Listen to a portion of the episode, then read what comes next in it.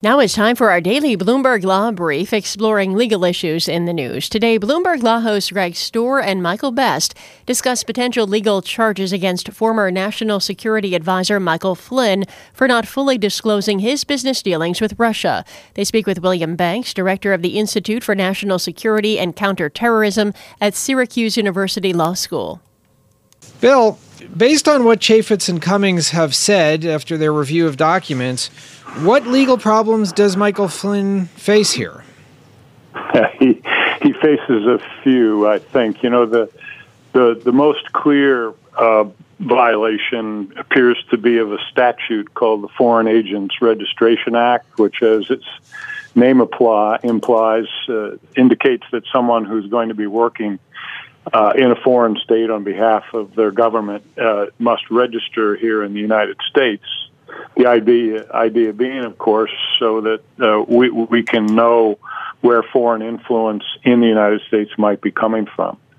Uh, the form suggests that he did not register, at least at the time he was doing that uh, work in in Russia, or for a European country with ties to Turkey and also ties to Russia.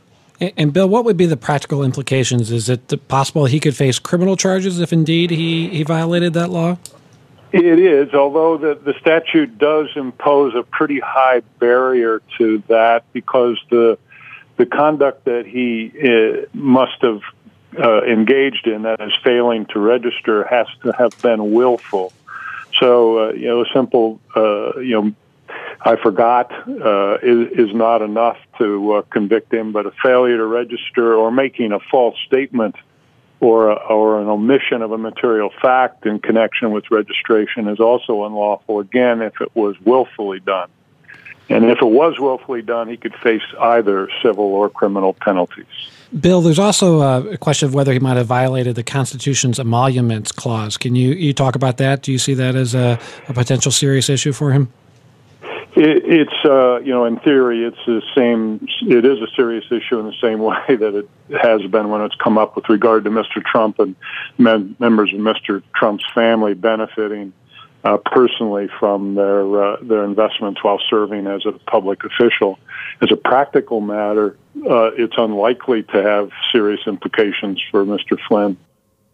And that's William Banks, director of the Institute for National Security and Counterterrorism at Syracuse University Law School, speaking with Bloomberg Law host Greg Stohr and Michael Best.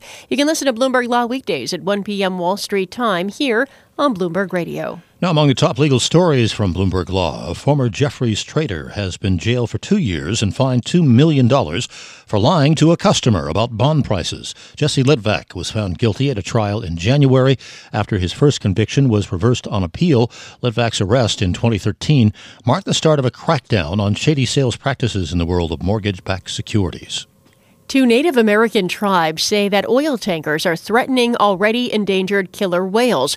They filed suit in Seattle. The complaint claims the Coast Guard hasn't done enough to ensure the black and white whales, known as orcas, won't be decimated by increased shipping traffic or oil spills. Tanker traffic will increase in the region because of an expansion of the Trans Mountain Pipeline. And that's this morning's Bloomberg Law Brief. You can find more legal news at BloombergLaw.com and BloombergBNA.com. Attorneys will find exceptional legal research and business development tools there as well. Visit BloombergLaw.com and BloombergBNA.com for more information.